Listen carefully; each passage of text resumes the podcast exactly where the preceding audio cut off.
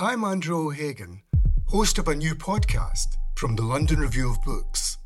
It's about the bloodiest and most controversial event of the Falklands War the sinking of the General Belgrano. Margaret Thatcher was accused of a war crime. The truth would only emerge in the pages of a private diary. This is the Belgrano Diary. Listen wherever you get your podcasts. Twice, twice.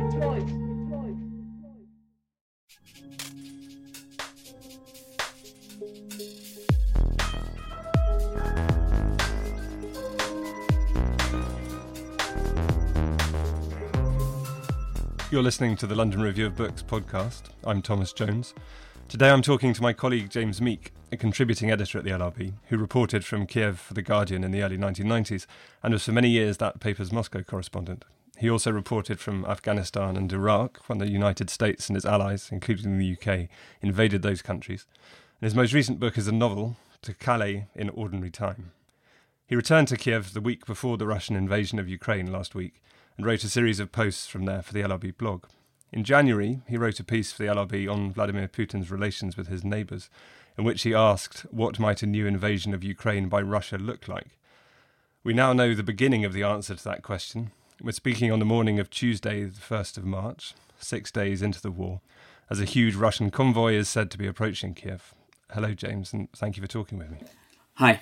I said just now that it's six days into the war, but from one point of view, what's happening now is the escalation of a war that's been going on for more than seven years now. Yes, that's right. It began, of course, with, well, you can always go back further in time to find a beginning of things.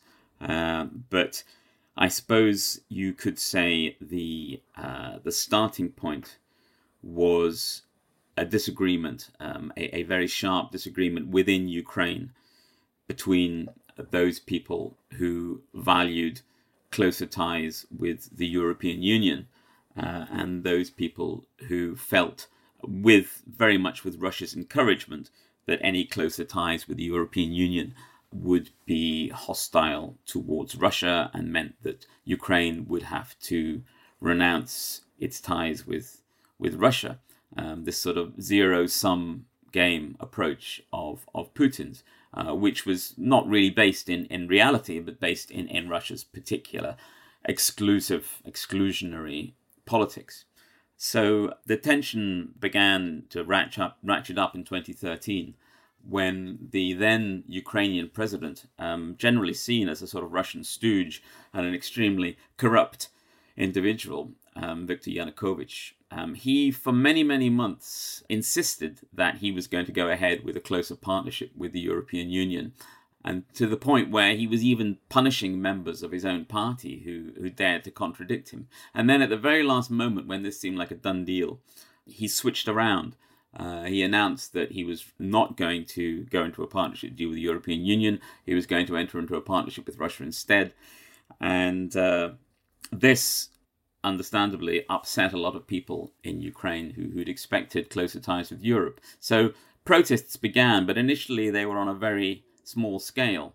Uh, and it might really have ended there and petered out had it not been for the uh, extreme and careless nature of the of the way that the Yanukovych government started attacking the the protesters. Um, the protesters were were violently attacked by by Ukrainian police.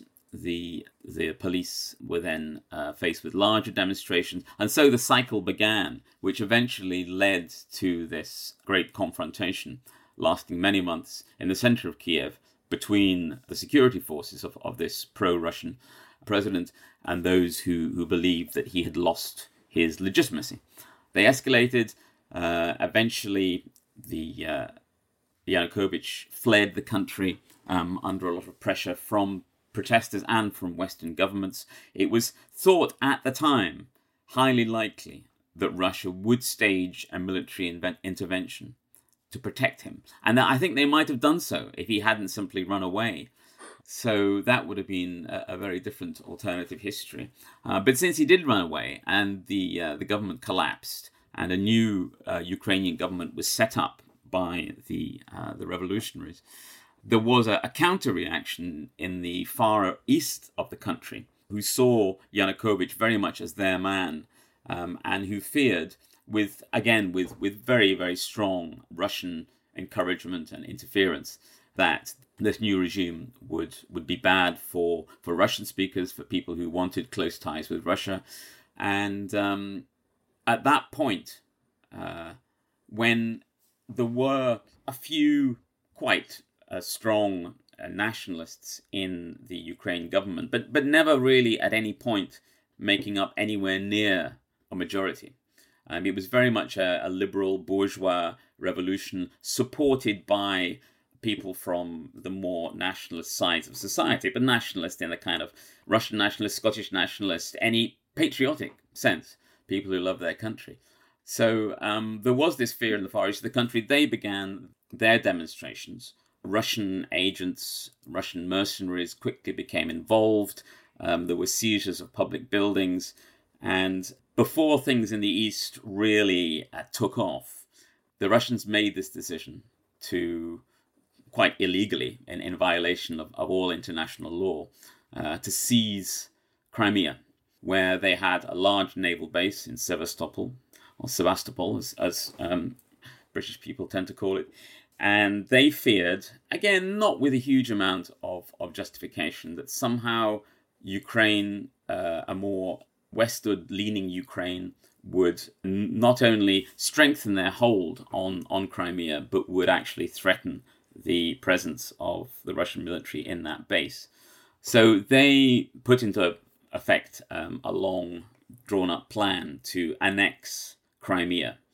And I think the feeling, I mean, it's hard to say for sure, but I think the, the feeling pretty strongly in Ukraine proper at that time was well, it's true, most people in Crimea have never really been enthusiasts for an independent Ukraine. If this is the price that we, the rest of Ukraine, have to pay for our freedom and our democracy, then it's a price worth paying. Uh, we don't want to lose Crimea, and it's it's a tragedy for the ethnic Tatar minority living there. But if um, if that's the price, then we'll, we'll let it go. And so Ukraine did not resist. Ukrainian forces did not put up a fight. They let Russia have um, its illegal annexation of Crimea.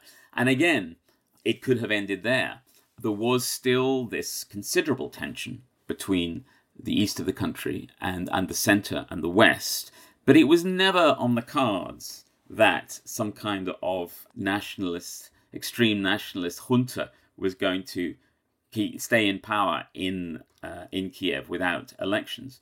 Uh, and sure enough, there were elections. And had the the Russians not encouraged the violence and the uh, the influx of weapons that poured into eastern Ukraine at this point. Had they not encouraged this, and had they not led people to believe by their annexation of Crimea that Russia could just um, take bits of Ukraine without any resistance, then I think in the course of things that the natural balance of Ukrainian politics would have reasserted itself. There would have been a compromise government in Kiev um, it would have been predominantly, shall we say, bourgeois nationalist, uh, bourgeois patriotic, but it would have had a very large proportion of people who didn't want to lose uh, connection with Russia um, and who would have thus, you know, in, a tense and, and, difficult way, but nonetheless peacefully, eventually reached some kind of compromise, uh, which would have seen Ukraine continue to build its very, very, very slow and painful way towards um, selfhood and, uh, and, and self determination. But the Russians did decide to, to intervene at that point in 2014. And that was when one can talk about uh, an actual invasion. What happened was the rebels in eastern Ukraine who didn't accept the new, the new outcome and, and who didn't accept all Ukrainian elections to, to find out how people wanted to settle things after the revolution. The eastern Ukrainian rebels began shooting they began killing uh, Ukrainians and capturing Ukrainians, declaring their own law. And the Ukrainian armed forces, uh, such as they were, they were very, very weak um, and scattered at that time. They began trying to exercise a kind of exaggerated police action. Uh, when, when you've got people firing machine guns and tanks at you, clearly it's, it's a police action of a special kind. So it was. But there were also, I mean, what about the the um, Azov battalion and the, the far right militias. That was the next stage. The Ukrainian army was so so weak at this stage that volunteers began to to take up the slack, and so-called battalions of, of volunteers were were formed, and it was they funded by um, wealthy Ukrainians, and in some cases, uh, in many cases, containing quite um, extreme nationalist figures, did take part in in combat action, and it was the, I think the Azov battalion who led the first big setback for the rebels in the east when they recaptured the city of Mariupol um, in in Donetsk region from the rebels. And there are some, without suggesting that that as Putin tried to do, that all Ukrainian nationalists or patriots are like this. That the you know there are there are pictures of, of the Azov battalion with swastika flags. I mean, there were not only far right, but you know so far right that neo-Nazi seems not an unfair label. Absolutely. It's a persistent theme of Ukrainian politics. But it really is a, on the one hand, it's, it's a small minority. And in the context of that particular war, to, to talk about the, the Azov fighters carrying out atrocities and expressing racial ideas, as true as that is, uh, it was not noticeably different in in its effect from the other side. So if you pick out the Azov nationalists, then you're kind of you're kind of ignoring the the nationalists on the other side. I mean, this is this is where the the symbolism becomes very difficult because from our history, if you see a swastika on something, and if you see a Soviet symbol, a hammer and sickle, or St. George's medal on something, then you immediately make the, the, the priority of, of who is worse and who is better. And, and in the context of the Second World War, there is no doubt that the Nazis were worse um, and the Soviets were better. But in the context of now, that there was at that point in, in 2014 not so much of a difference. If, if you are using your the language of of race and the justification of history to kill people and to torture people and to shoot people in cold blood, then the symbols of that, no matter how different they might have been 50 years earlier, the difference between them becomes much less and perhaps non existent. So, in, in the context of the atrocities and the murders carried out by the Azov battalions and the, the forces of the, of the rebels uh, supported by Russia in the East in 2014.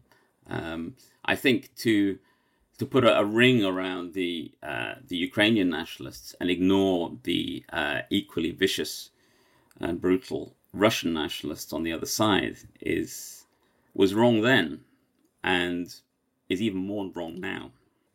So after this fairly short and intense phase when the, the Ukrainian volunteers took the battle to the Ukrainian rebels, the Ukrainian military, in a more organized sort of way, directed by the U- Ukrainian government, did take the lead and managed to push back the rebels and probably would have won, probably would have um, entered Donetsk, entered Lugansk, pushed back to the border. Who knows what would have happened then, what the consequences of that would have been, what kind of reprisals would have been carried out, what kind of peace these two sides might have might have negotiated.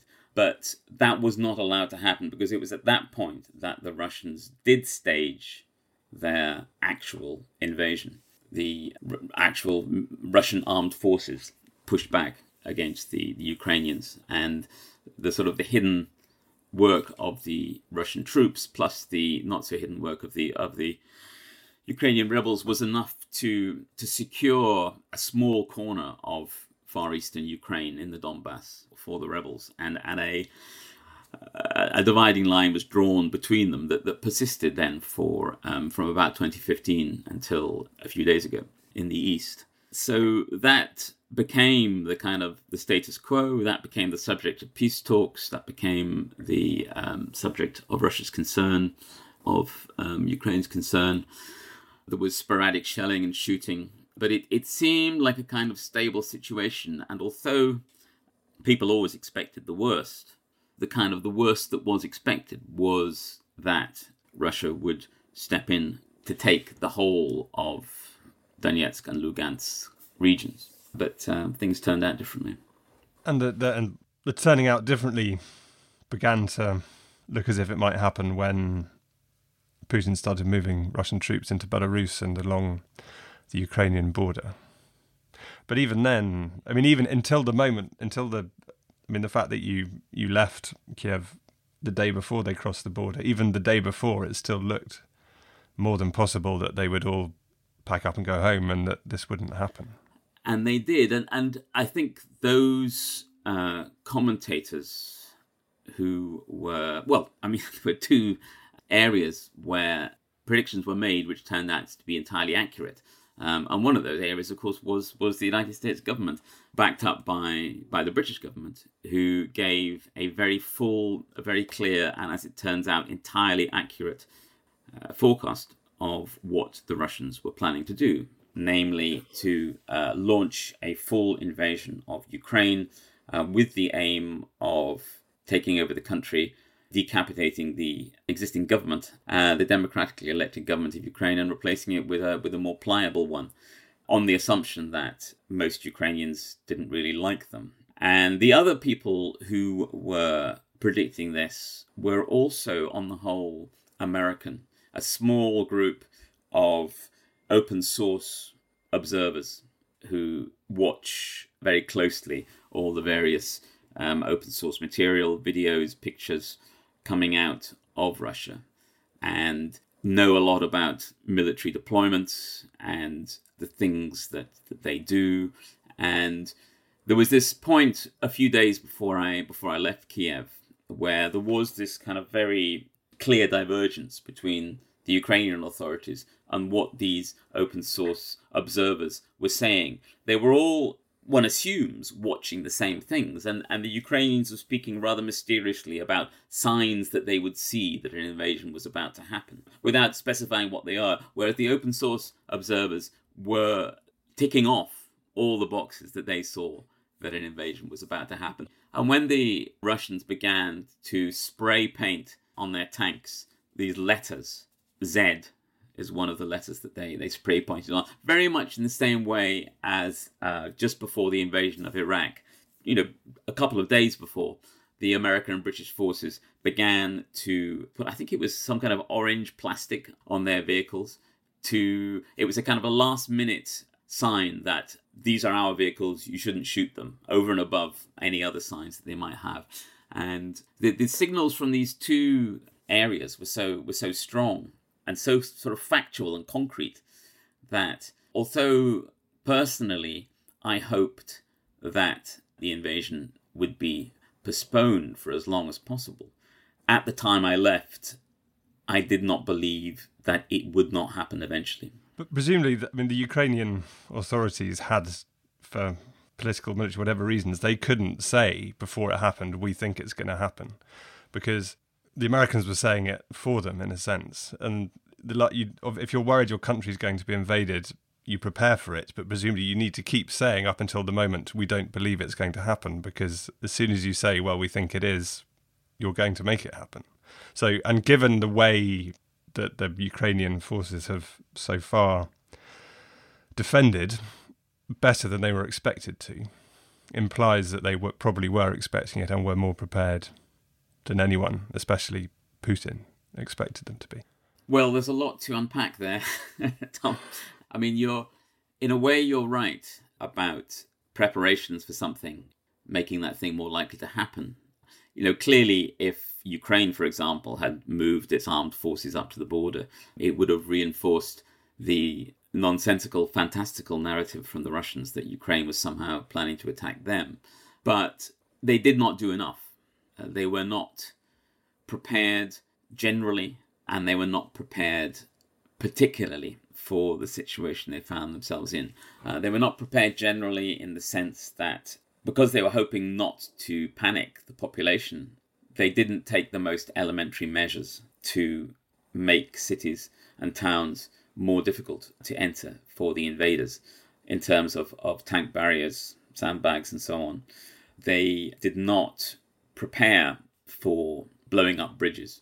Uh, I mean, they have blown up quite a few bridges now, but I mean, I know that because when I drove from Kiev to a place close to the the Belarusian border on Monday, so eight days ago, and uh, four days before the invasion, Ukrainian road workers were still repairing bridges, still building roads, uh, repairing roads.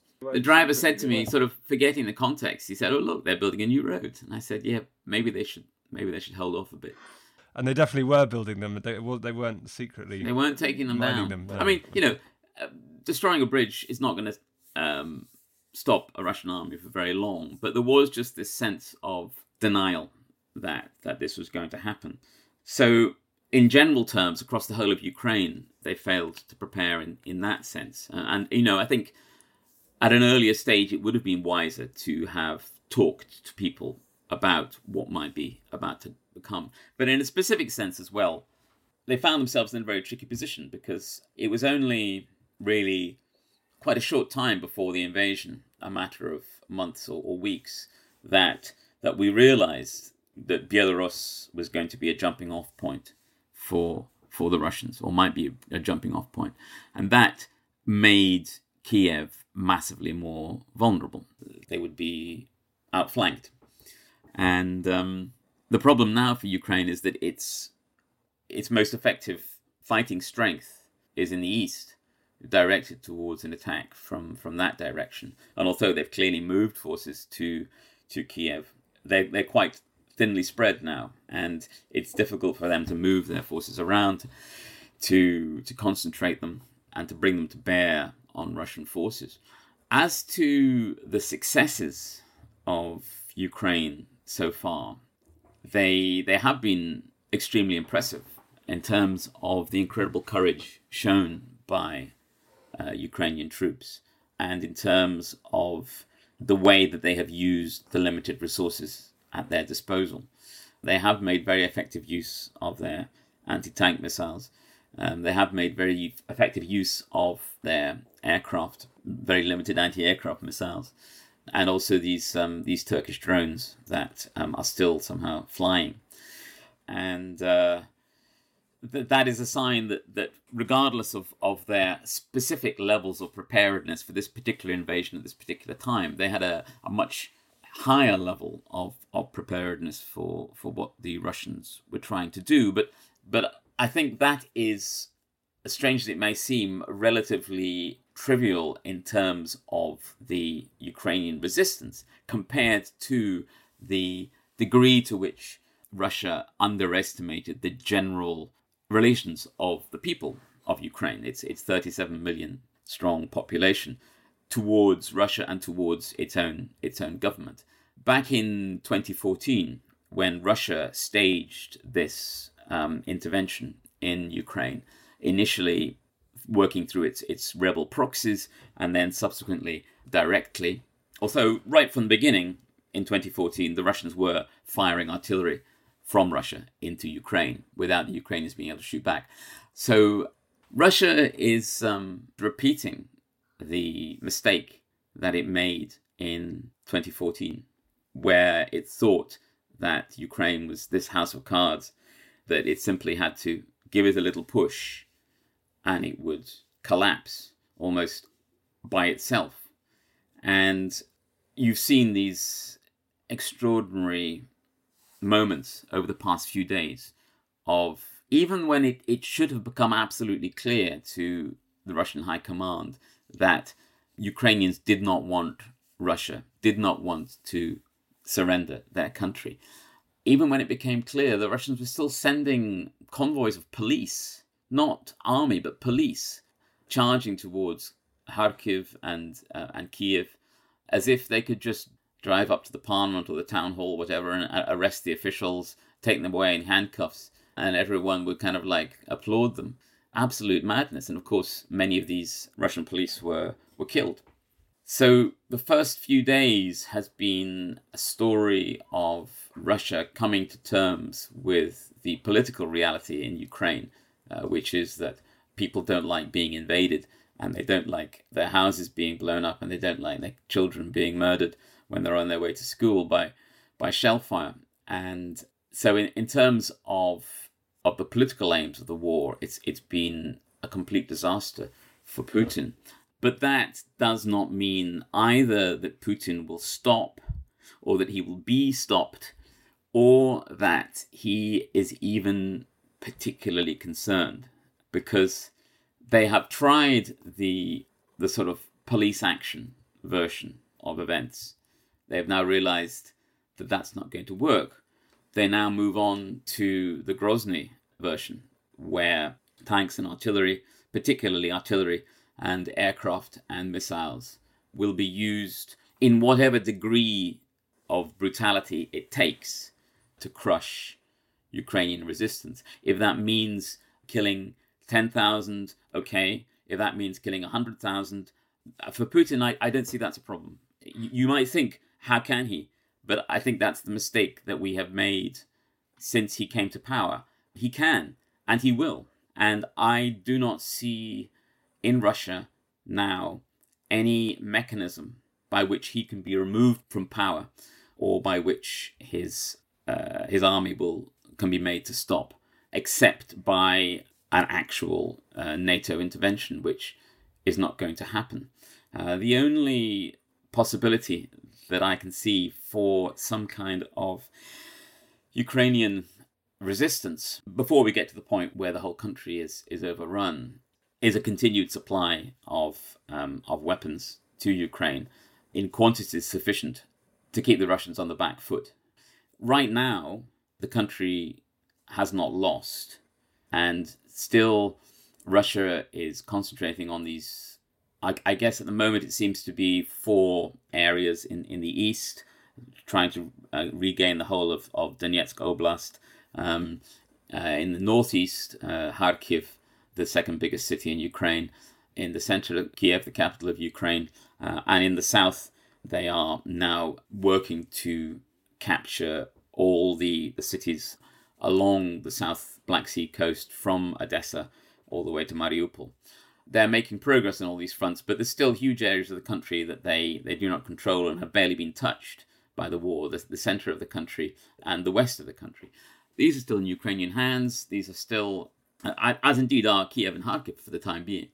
They're still places where Ukrainian units can uh, reform, uh, can regroup, can be re equipped and can be augmented by newly mobilized Ukrainian troops coming into coming into action.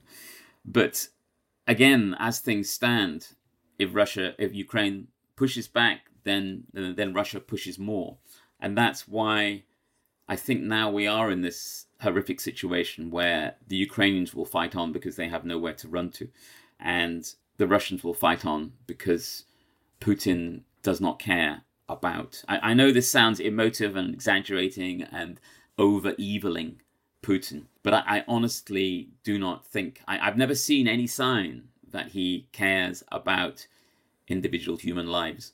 He's just not motivated by that. They've got such a lock now on the information system in Russia that that leverage, uh, the, the the repressive apparatus is so comprehensive and large. I mean, I pray this may this may change, but I just don't I don't see an opening. I don't see a window. Even before this began, uh, one very perceptive Russian commentator who's very plugged in to what's going on wrote about how a man Vladimir Putin, who was never very interested either in culture or in the economy, had in the past year become completely detached from economic matters and the oligarchs, even before this began, had lost their access, lost their leverage, lost their um, their way of, of, of getting through to him. But could it get to the point where enough Russian soldiers die at some point, has has happened before in Russia and elsewhere? What happens if the the soldiers just stop obeying orders? They say we're not doing this anymore. Well, to some extent, that has already happened, um, and um, you know, I, I, I suppose I'm I'm taking this very pessimistic line as as kind of almost kind of part of a charm to try and make something better. And and if I could give you some some sign of optimism, I would. I mean, there have been cases of Russians simply walking away, not you know walking back to Russia, but abandoning their, their armored vehicles. Um, but these may simply be because one or two armored vehicles ran out of petrol or ran out of ammunition. It doesn't necessarily mean that, that the whole operation is, is slowing down.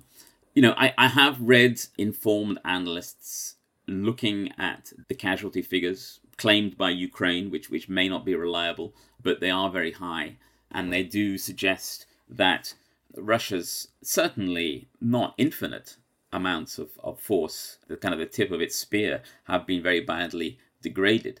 Uh, I mean, if the the figures that the Ukrainians have been putting out for the number of Russian dead are anywhere near reality, then it's clear that before this is over, at, at best, from Russia's point of view, they will lose many more men than America lost during the entire Iraq conflict. But I don't see that for Putin that's necessarily a, a showstopper. Uh, and I don't see that for the Russian army that's necessarily a showstopper. If the Ukrainians can continue to inflict damage on the Russian armed forces at the current rate, then yes, perhaps in a month's time we might be having a, a different conversation. But remember, it's not just about the battle it's also about can it's not just about can you, the Ukrainian army hang on uh, and inflict damage on the Russian army. It's also can Ukraine endure seeing apartment block after apartment block be blown up, each with um, hundreds of families in it. How many dead children? How many women with their legs blown off? How many destroyed that, cities can can Ukraine Ukraine bear? It may be that the answer is a lot, and that this is shaping up to be an unprecedented slog that will end up reducing reducing the entire country to rubble. Because the response to those things historically is often not surrender. No, I mean I, I go back to, to what happened in, in Grozny, where a city in Vladimir Putin's own country, where he literally destroyed the entire city with shellfire, and uh, resistance carried on after that. But it was it was broken. Was the city was rebuilt, and a a kind of a mini dictatorship established within that city, which which persists to to this day. Um, and that's you know one of the uh, one of the startling features of modern Russia, this country that we, we fear so much and seems so strong, that um, you fly from Moscow to to Grozny now and you're going from this hipster reservation in Moscow to this full on brutal, torturing dictatorship in Grozny, where Russians themselves are not protected, even though this is supposedly in Russia. And that, the Second Chechen War in 1999, was what sort of Putin came to power doing, as it were, wasn't it? And then Grozny, which you know, the UN described as the most destroyed city on earth and then, but 18 months after that, there was Putin standing side by side with George Bush and Tony Blair and Silvio Berlusconi and Jacques Chirac at at the G8 conference in Genoa, and that that has changed. I mean, for whatever reasons, for Chechnya, Western Europe didn't care about Chechnya, whether it's because they were Muslims or because they were in Russia. For whatever reason, Western Europe didn't care, and that's not true in Ukraine. So, what difference does that make? what difference does it make that Western Europe does care? Yeah, I, I think it makes a it makes a very big difference. Even though, again, Putin is not going to lose every, any sleep because middle class Muscovites can't buy iPhones anymore. It, it's clearly Russia has now moved into a different relationship with the world, um, much less like China and much more like uh, Iran or even North Korea. It's cut off, it's isolated. But the gas is still pumping. Yes, um, and I think it's going to be very important to us all to see how uh, far Germany follows through on the um, extraordinary promises that it has made and, and hinted at in recent days, doubling its defense budget, uh, building terminals for liquid natural gas, and perhaps most extraordinary of all, for a government which is so reliant for its support on, on the Green Party, possibly rethinking its approach to nuclear power.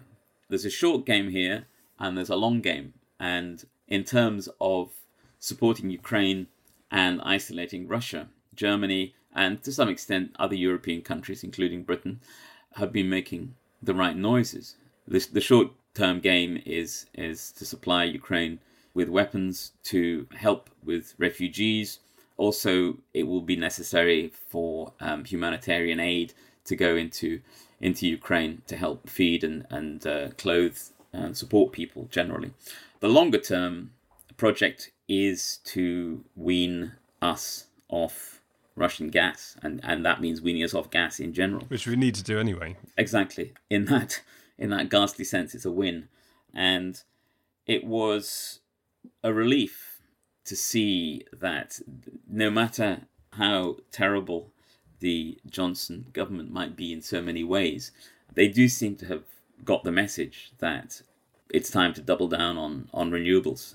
This, this is uh, not some excuse for a, a, mad dash for fracking, but a, a reason to not just to build more wind turbines offshore faster around the world, and, and not just to build more, put up more solar panels, um, and to carry on building nuclear power stations, uh, but also to get more serious about about storing energy and probably to uh, to start looking again at, at big water storage facilities for um, for storing renewable energy over long periods of time.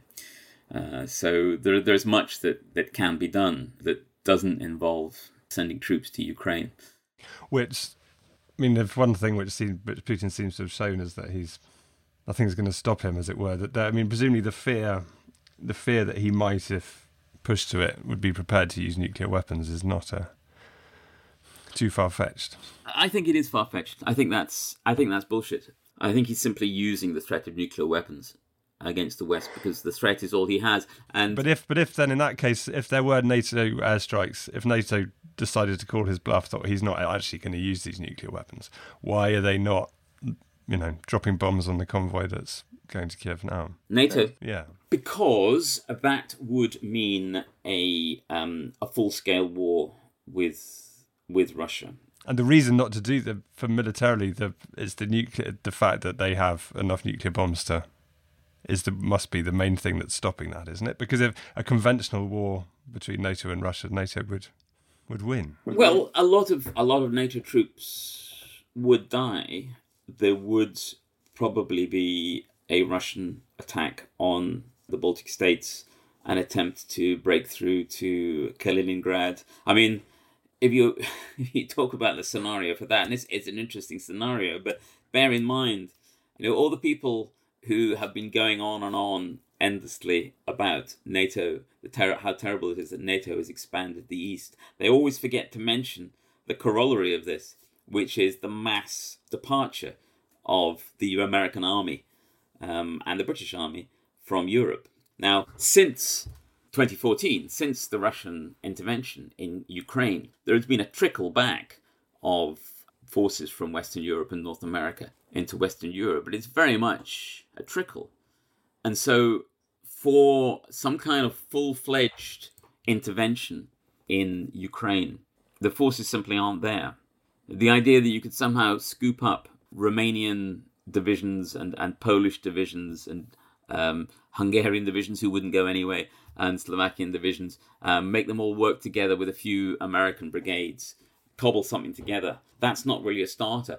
And for those who are saying a no-fly zone, well, think about what that means. The first thing a no-fly zone means is, is not just that you have planes planes flying around. The first thing that you have to do is to make sure those planes enforcing the no-fly zone cannot be shot down. So the first thing you do is to take out the uh, Russian air defenses.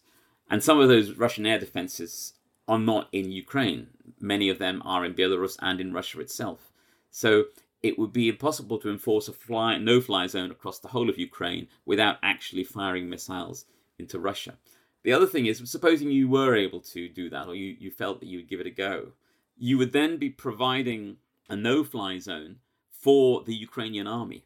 And anything that the Ukrainian army then did under that air cover or indeed the Ukrainian Air Force, would be you would own it. It would be on you.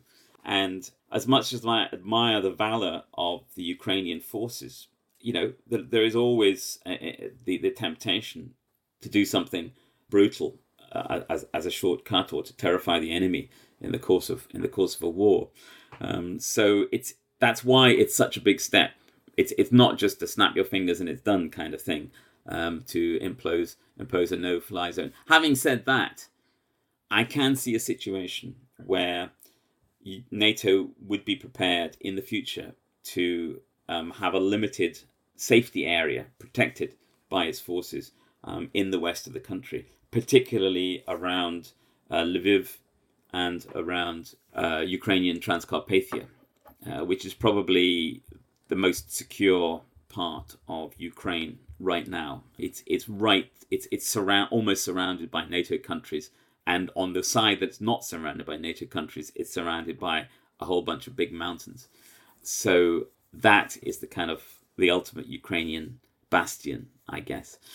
So you can imagine at some point if Kharkiv fell Kiev fell, you can imagine a situation where you had two alternative centers of, of Ukrainian government, um, one in Kiev or Kharkiv, and one in, in the west of the country, one recognized by the West, the other one recognized by Russia.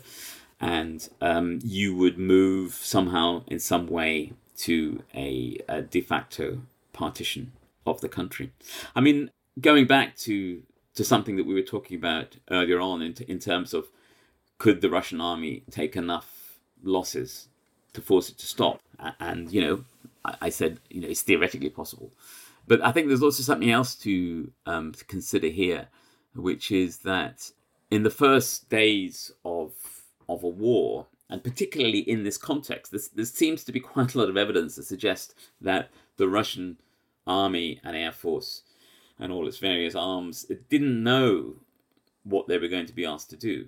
They didn't know that they were going to go into Ukraine, and if they guessed that they were going to go into Ukraine, they didn't know or they believed their commanders to the contrary that there was going to be no real fighting, that the Ukrainians would welcome them with, with, with flowers and kisses.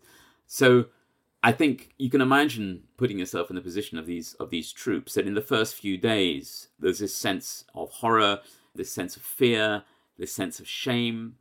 But then the Ukrainians start to hit back.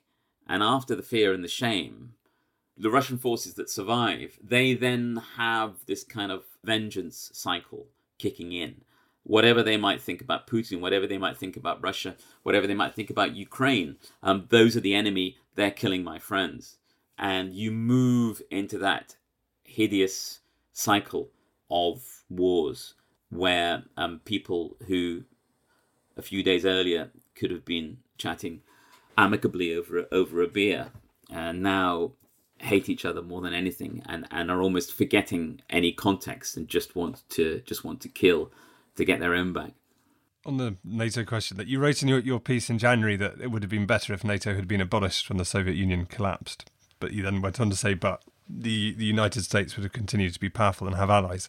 But is there a plausible or helpful even um, counterfactual history of the last 30 years in which instead of economic shock therapy, George Bush's New World Order and the, the rise of a belligerent and, and oppressive kleptocracy in Russia, the victors in the Cold War could have tried harder or behaved differently to to avoid that. There Had not been. I mean, I know that his, historical analogies are sort of always, you know, full of problems, but there's a there's somehow talking about blaming NATO is a bit like blaming what the French wanted from the Versailles Treaty in 1939. Is there some sense in which? Yep, um, I, I, I, think I think that's right. I um, I'm very skeptical about the idea that this was about NATO because it conflates two processes. One, the yes, rather triumphalist um, and unnecessary uh, encouragement by America in particular of the spread of NATO um, and the, the persistence of NATO at the end of the Cold War. It conflates that, which was real, with the the fear of countries in Eastern Europe that, that, that they were vulnerable. Different fears, different countries, different degrees of vulnerability.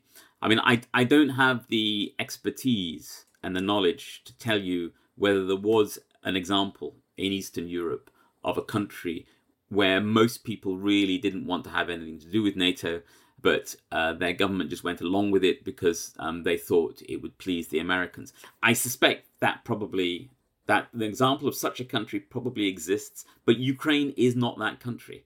It's very important to understand that before Russia intervened in Ukraine in 2014 and illegally annexed a large part of um, Ukrainian territory, before that happened, Ukrainian membership of NATO was not really on the agenda. Uh, the Ukrainians were not interested in NATO. They didn't see the need. Um, it wasn't a big priority. It was as a result of the um, not just the fear, but the very fact that they had been invaded by an enemy against whom they had no defense that um, made them think, well, maybe the only way to protect ourselves is is to be in NATO. Um, and and they were right because it would have been the only way to have protected them. The idea that if NATO had been abolished in uh, the early 90s and that Russia could somehow have been brought inside a new European security architecture. Well, there could certain NATO could have been abolished, and there could and should have been a new European security architecture. But the existence of that architecture is quite separate from what the various parties involved would actually have gone on and done.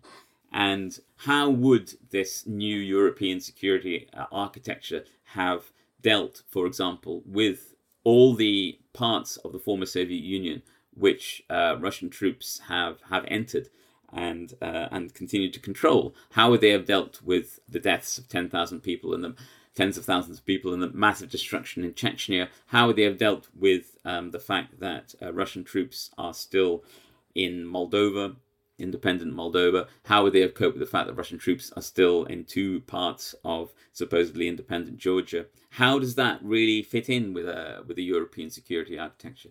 Would these none of these things have happened if NATO had been abolished? Not sure.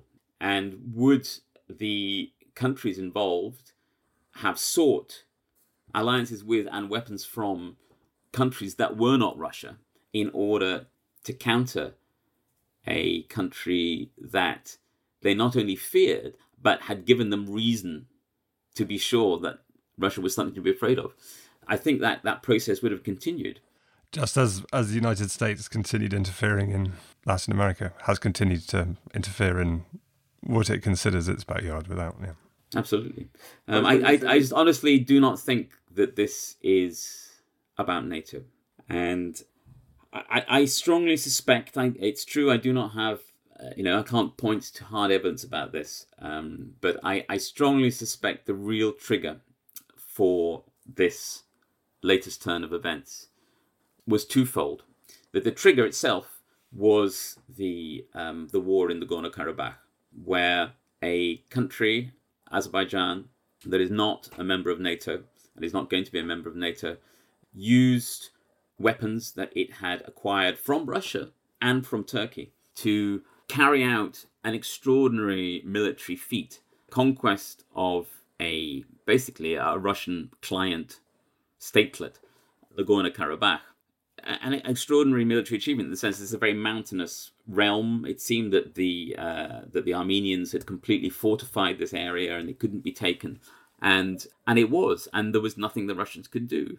Eventually, they got involved with their peacekeepers and and people who I think were very naive were saying this was a Russian victory. But uh, as far as I could see, this was Russia's military and Russia's military technology being shown to be impotent in in a, a key area of of tension between uh, between Russia and and Turkey, Turkey a NATO member. I think this spooked Putin into thinking that he was not as militarily safe as he thought he was, and that combined with this long-standing bitterness in Russia, um, this sense that the Russian-speaking areas of Ukraine in the south and the east and to some extent Kiev itself. Those areas which, for um, quite a lot of their history, were basically controlled from St. Petersburg or Moscow. that they should be Russian again.